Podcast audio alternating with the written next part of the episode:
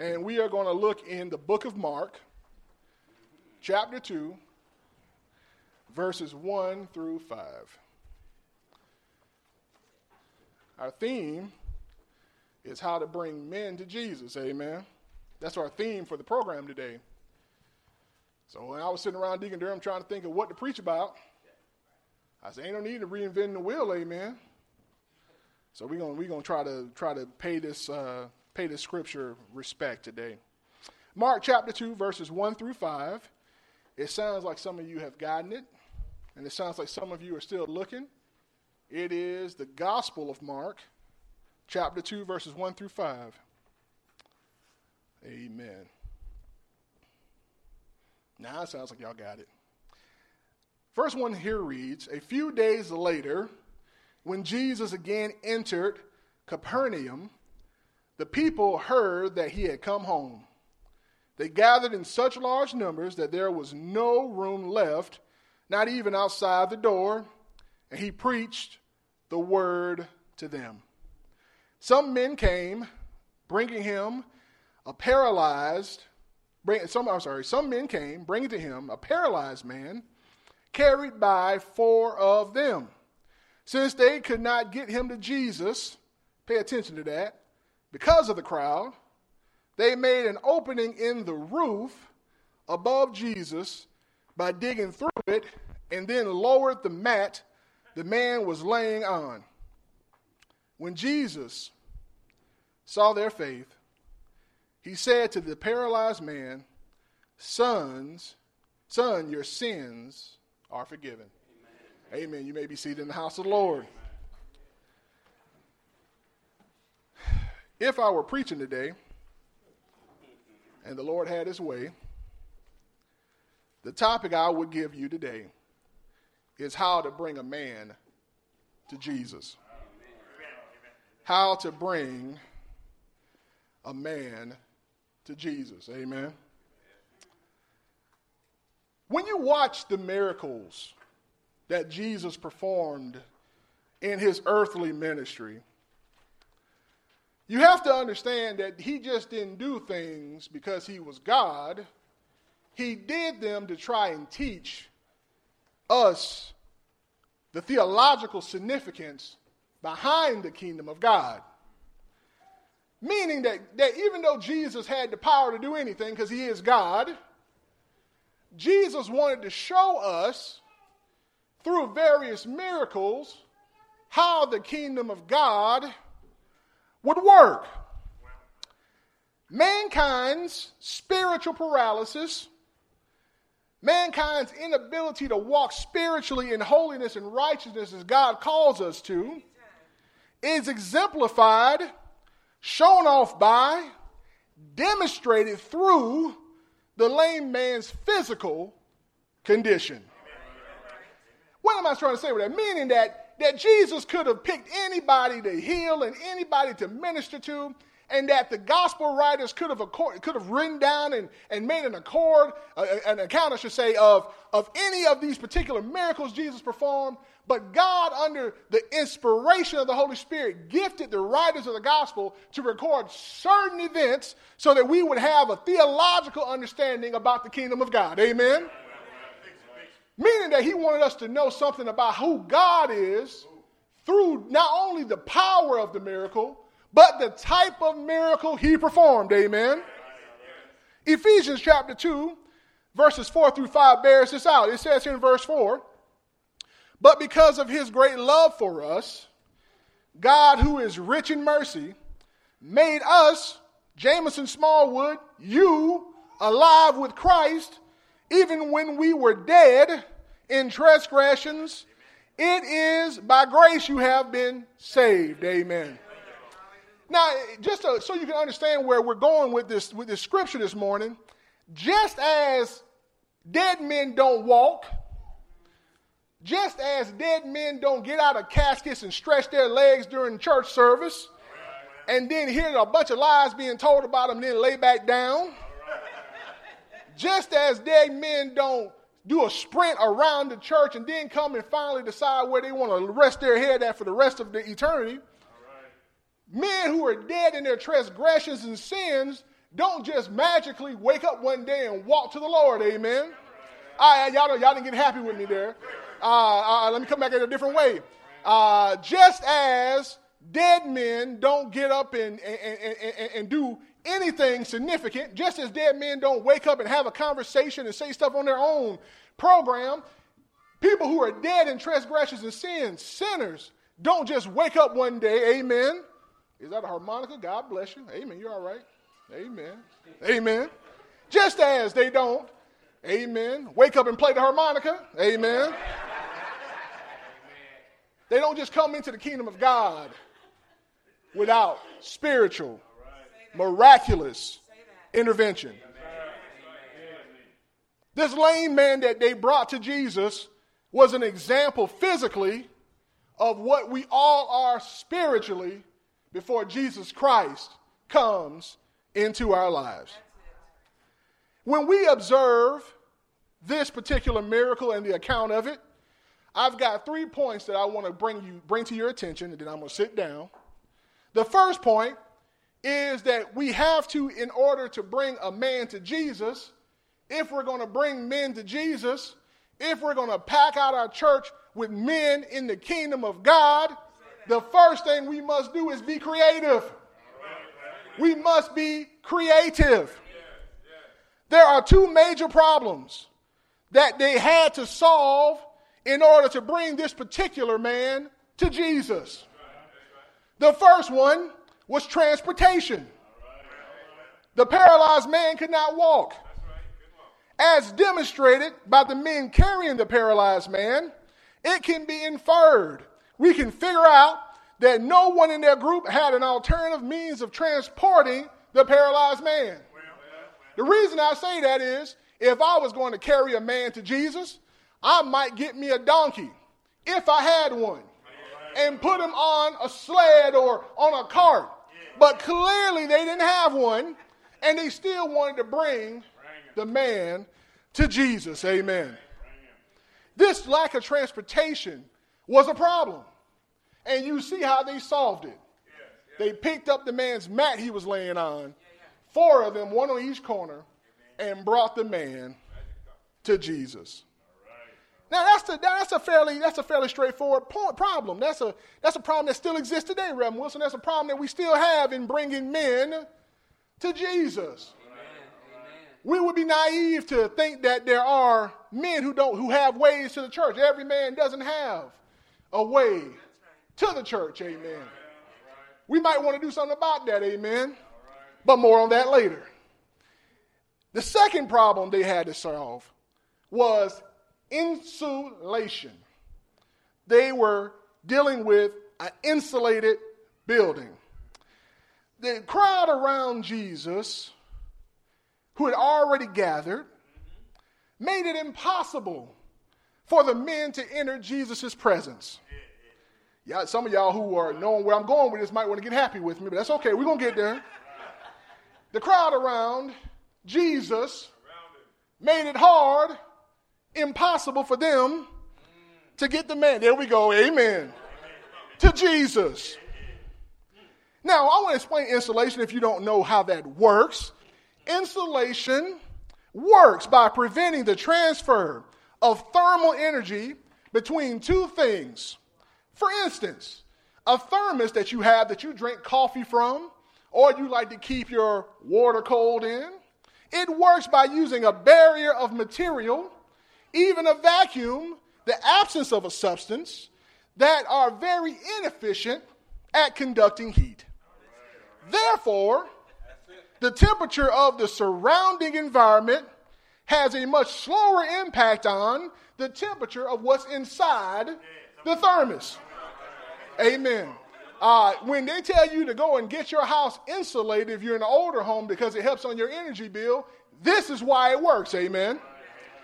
Therefore, we have to understand that even though this sounds good, it sounds great until you realize that the temperature of what's in the thermos, come on with me, church, has a much slower impact on the temperature of the surrounding environment. Oh, I'm getting there, church.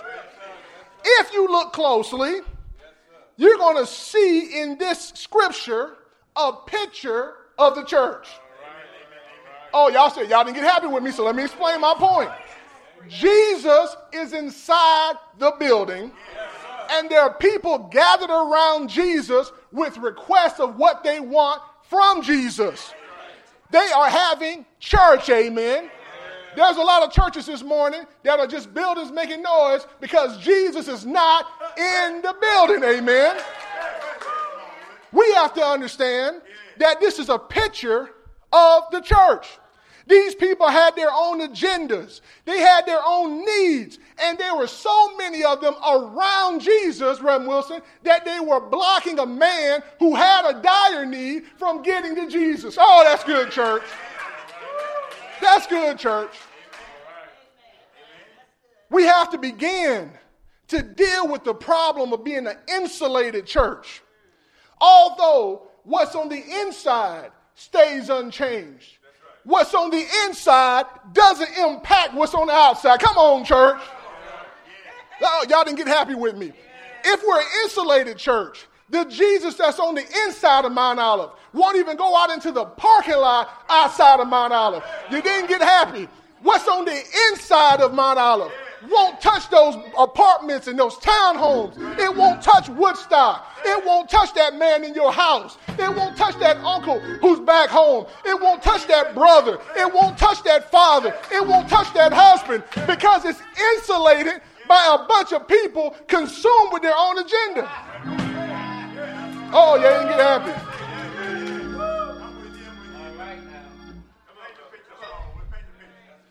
Now, I thought I was out there in left field, Rev Foster, until I read Matthew chapter 21, verses 13 through 14. It is written, he said to them, this is Jesus speaking, my house will be called a house of prayer. But you are making it a den of robbers. Because the people who were selling doves and selling sacrifices were robbing the people.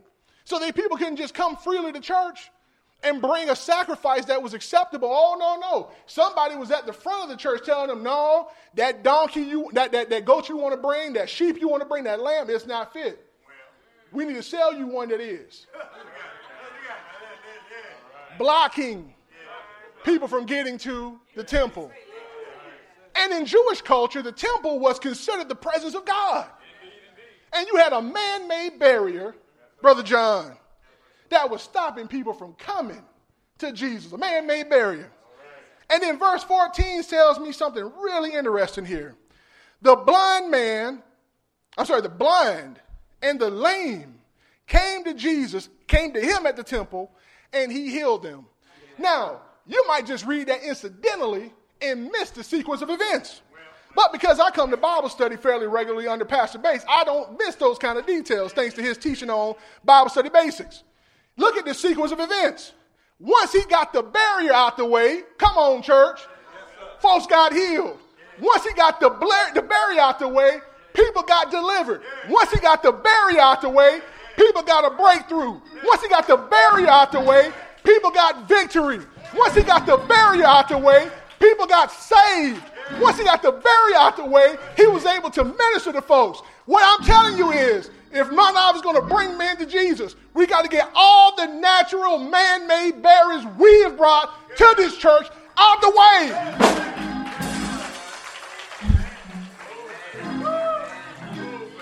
We got to get them out the way. In our scripture, while it seems that most who had gathered around Jesus at this house believed that he could bless them. The most noteworthy moment was the men willing to go through such great lengths to bring their friend to Jesus. By climbing on top of the house and lowering down their friend, the men demonstrated their creativity and problem solving in order to bring a man to Jesus. The church and its members must constantly make way traditionally, culturally, materially, financially, socially, and spiritually for men in order for them to be able to approach Jesus freely. If you're in the way of a man trying to come to Jesus, that's a bad thing in a church, amen. It's a bad thing in the church. That's why I have to take some Sundays off, amen, from teaching Sunday school. So that somebody else, the next Sunday school teacher, has a place to emerge, amen. Has a place to emerge. Uh, I'm doing some gardening this year, and uh, this is my third year having a garden, amen. And uh, I planted stuff this year, and I spaced it out pretty good. But when you plant things, you have to make sure they have room. Come on, there, church, to grow. So if you got a big dominant plant that grows much faster than another particular plant, that bigger plant's going to crowd out the smaller other plant. So when you hear a brother who's got all them titles and all that stuff that they just got done naming about me, when they introduced me uh, through Pastor Bates's introduction, I got to make room for someone else to grow. Amen. I got to I got to slide over and let somebody else display gifts in their infancy as they grow and service to the kingdom of God. We must always remember this. If the church is to impact the lives of men, then we must constantly innovate, critique, and present in a contemporary fashion the gospel to address the needs of men in our churches, homes, and communities. Right now, Sister Gibbs is in Hawaii, and Sister Gibbs says, Aloha. Praise him, brother. We still in, we still with our church family today, all the way from Hawaii.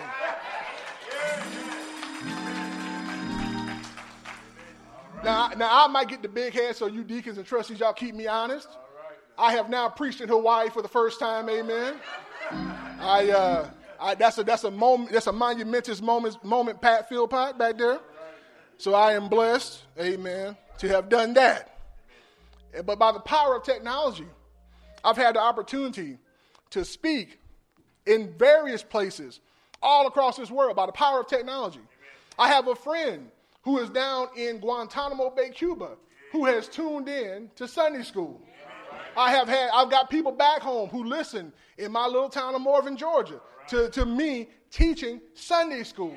I have an atheist friend who claims that he doesn't know the Lord. Fine. But he has tuned in to the Sunday school class that I've taught, amen. And the thing is, no one may even come to Christ from this. But the key thing is that we are innovative. We are presenting the gospel in a contemporary fashion to address the needs of men in our churches, homes, and communities. It's not my job to bring them in, but it's my job to tell them how to come in. Amen. Now, the second point here that we want to bring out is that you have to bring a man to Jesus by being collaborative. Collaborative. Collaboration. Amos chapter 3, verse 3 asks a question rhetorically Do two walk together unless they have agreed to do so? The men who were bringing their friend and transporting their friend had to coordinate each step of their journey in order to bring a man to Jesus. Every step they took had to be in lockstep. If one was out in front, didn't want to walk slow enough for the others, the man wouldn't have made it to Jesus. If the others wanted to walk too slow and not fast enough, the man wouldn't have made it to Jesus. If one didn't want to hold his corner of the mat and the other three did, they wouldn't have brought the man to Jesus.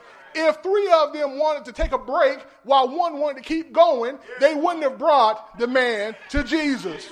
What we see when we look at that scripture is that they clearly coordinated their efforts to bring that man to Jesus. Every, one accord, there you go. That's the Baptist phrase. Every ministry in a church, every ministry in Mount Olive must coordinate their efforts and goals to maximally effectively reach evangelize, train, and deploy men through the means of grace provided by Jesus through the gospel. That was a mouthful, so I'm going to break it down if you don't mind. Mike, keep on singing, brother. Because the singing might be the thing that brings a man to Jesus. Keep on ushering, friends, because that might be the friendliness and the inviting nature of the church that encourages a man to come to Jesus. Youth ministry, provide a place for his children and give his children tasks where they have to go and actually invite their daddy to come to church to hear them. Keep putting on programs so their daddy has a reason to come to the house of the Lord because that might be the day that they invite him and bring him to Jesus. Workmen of Christ, keep meeting and keep serving ribs and chicken and steaks and, and meatloaf and, and teaching the word because that might be the casual setting that brings a man to Jesus. Women of grace, keep on preaching and encouraging. Keep on training the women so that if they got old no good, sorry, spiritually immature man sitting at home, they can come away from those meetings encouraged, filled with the Spirit, and then they can draw upon the scriptures that teach that if a woman would be submissive to her husband, she might win him over by her example. Keep on, women of grace, encouraging the women to be evangelists in their homes. Amen. It takes every single ministry, kitchen ministry. We ain't just serving food, we're serving an opportunity to welcome someone into a relationship with Jesus. Amen. Every ministry must work together. Every ministry must grab a corner of the lame man's mat and bring him to Jesus. Every ministry must grab a mat in a corner of the mat and help bring the man to Jesus. Every ministry must grab the corner of the lame man's mat and help bring him to Jesus. Every ministry. Every ministry. And if we don't walk together, and as Deacon Dave said, on one accord, we will never be able to bring a man to Jesus. What's the formula, church? Tenacious transportation. Physically get them here. We have been blessed with a bus. And that bus sits undrove most of the time. It's no fault of our bus driver. God bless you, amen. It's no fault of the bus driver, amen. Let's get it. amen there, church. It's no fault of the bus driver. It's on us as leaders to begin to be innovative about what we want to do with that bus. I almost was going to leave this alone, but the Spirit won't let me. We have to actually crank the bus up to keep the battery charged on the bus. When the battery on the bus will stay charged, if we would just use it, amen. God has blessed us with a driver. God has blessed us with a bus. Now we need to ask God to bless us with creative vision of how to use that bus to do more than collect dust in our parking lot to bring a man to Jesus. Appropriate accommodation. That's the second point of the formula. First was tenacious transportation. The second is appropriate accommodation. Physically, we must make room for the men who are coming to Mount Olive. Fellowship, classroom space, accessible bathrooms. What if the man who comes to Mount Olive has a wheelchair? What if he is the one that we're to bring to Jesus? And I left this point for last. You got to expand the parking lot, amen. And praise God that it's paved, amen. Praise God that it's about to be sealed, amen. Praise God that it's about to be striped, amen. And I'm going to tell you now, church folk, this ain't got nothing to do with Men's Day. But it's a shame when church people come into a brand new parking lot that's been paved and repaired, that we've sweated for a whole year with, that we've worked and gave and sacrificed with, and no one stood up and gave a testimony of any kind, thanking God for what he did here at Mount Olive, amen. Well, I'm about to fix that, amen. Praise you, Lord, for what you've done here at Mount Olive. Thank you, Father, for blessing us to pave the parking lot. Thank you for giving us the money that we needed when we didn't have it to be able to give it to the parking lot fund. Thank you for people being creative and sacrificial in their giving. Thank you, Lord, for what you've done here at Mount Olive through us materially. Amen. When I didn't drive over a pothole, when I didn't drive over crumbling rock and asphalt, I thank the Lord then. But y'all didn't see it then. And I said, surely other people will be in here thanking the Lord. Surely other people will be in here shouting and praising God for it. But I have to do it because I know what it took to get it done. Amen. I, it wasn't just the money, it was the hearts of people who gave. Amen. You can move money around real easy, but moving a heart of man is a much harder problem. Amen. The second, the third point of my formula is innovative impartation, creative worship, creative education, and creative exhortation. It's not enough just to come to church, go through the order of service, hear a sermon, and go home. We have to creatively engage the minds of men through worship, through creative education, through creative exhortation. It's not enough just to teach the Bible, but I've got to teach application. I got to bring the Word of God alive and talk about real things, amen. One of the things we talked about in Sunday school was money was people who go home and buy clothes and leave the tags on them in the closet thinking that's a status symbol. Thinking that's a status symbol. I got clothes in the closet with, with tags still on them. That's just money hanging up in the closet being wasted, amen. Amen. And then your church is begging you, you, you for what it needs materially. That's taking the word and making it alive and applicable in your life. I can't just talk about giving. I got to talk about giving and how it actually looks in your life. When I talk about the credit cards that God delivered me from, I'm telling you that those credit cards kept me from giving. And I don't know if I'm talking to any saints here today, but you might want to go home and start cutting up them credit cards right now. You might want to you might want to invoke the power of the same power that God used to part the Red Sea, to part that credit card in half, amen. Because, this is good here now. This is good. This is a freebie. Thank you, Lord, for this. Because the same power that parted the Red Sea to deliver Israel is the same power that'll part that credit card and deliver you from debt. Amen. Oh, that's good there, church. Ain't got nothing to do with Men's Day, but that's the second freebie. Amen. Finally, reactive restoration. Reactive restoration. The church must help whoever comes to holistically fix the issues in their life through the example Jesus set. We have to tackle the problems of the people who come here. We have to begin to feed them if they're hungry. We have to begin to clothe them if they're naked. We have to begin to help them battle addiction if they're addicted. We have to begin to help them with their health if they have health issues. We have to begin to look after them not just for the heavenly journey that they're on, but we got to look after our brother as if he is, in, as if I am in fact my brother's keeper. We have got to do this as a church, amen. We got to do this as a church. Reactive restoration. That's the formula for what happens to draw men here to the church. Now, my third C, we've talked about being creative, we talked about being collaborative, and now I'm going to tell you the final C is about being conspicuous. Yeah. To be conspicuous, to bring a man to Jesus, you have to be noticed. The faith of all the men and the great efforts they demonstrated were noticed by those nearby and most importantly, Jesus.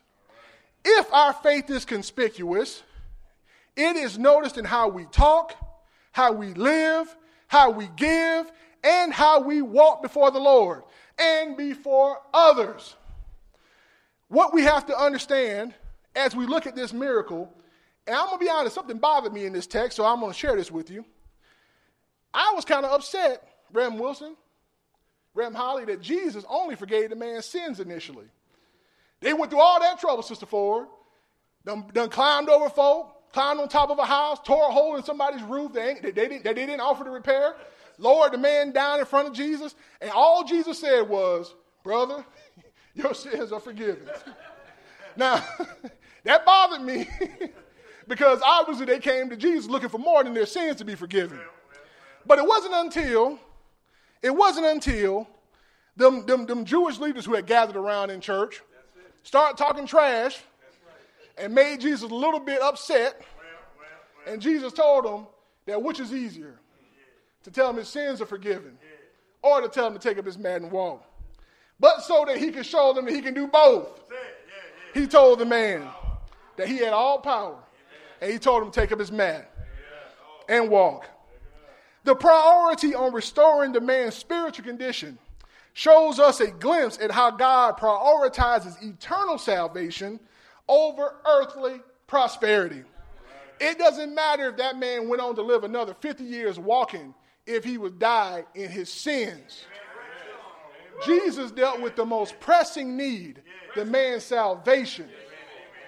And because Jesus took notice, because they were conspicuous in how they brought the man to Jesus, Jesus was impressed by their great faith. As I close, I want to challenge you to be conspicuous. I want to tell you that things happen when you get Jesus' attention.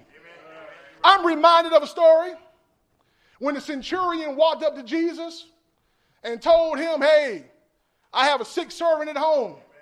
And when Jesus offered to come to the man's house, the centurion said, No, if you just speak the word, then I know my servant will be healed. The Bible says that this caught Jesus' attention. And good things happen, church, when we catch Jesus' attention. So Jesus looked at the centurion and said that he hadn't encountered such great faith. And he did, in fact, speak that word, and his servant was healed. I've got another example the Syrophoenician woman. Some of your Bibles call her the Canaanite woman. She was trying to get Jesus to heal her daughter. And then Jesus called the woman a dog. Said it's not right for the master to give the, the, the children's bread to the daughter, to the dog. But that woman who wanted something from Jesus, she got Jesus' attention. She told Jesus, even the dogs eat the crumbs that fall from the master's table. Sometimes, church, you got to get Jesus' attention. So Jesus looked down and said, once again, such great faith I've never seen. So he, so he, he granted the woman's request, and her daughter was healed. And then finally, I was reminded of a woman who had an issue of blood, and she, she tried to get Jesus' attention. But there was a crowd of folk, once again, blocking her from Jesus.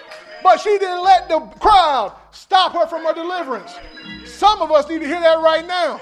We got folks in this church right now, mad at folks in this church right now, letting them people stop them from getting what they need from Jesus. But I'm not going to let anybody, I'm not going to let you, I'm not going to let you, I'm not going to let you block me from Jesus. So I'm going to press through the crowd, bleeding and all, because all I need, Reverend Wilson, is to touch the hem of his garment. So I go and touch the hem of his garment. And what's the Bible it says again? It got his attention. He asked his disciple, Who touched me? I felt virtue depart from me. And the nature of Jesus is so good that if you just touch the hem of his garment in faith, it, you don't get that church. If you get a little close to him in faith, if you can just find your way to the parking lot in faith, if you can get down the street and in the outside of him in faith, if you can get, get next to him and brush shoulders with him in faith, if you can find some little way of getting a little closer to him in faith, then you might catch his attention. And you might be the next story of how someone brought a man to Jesus. Amen. Jesus!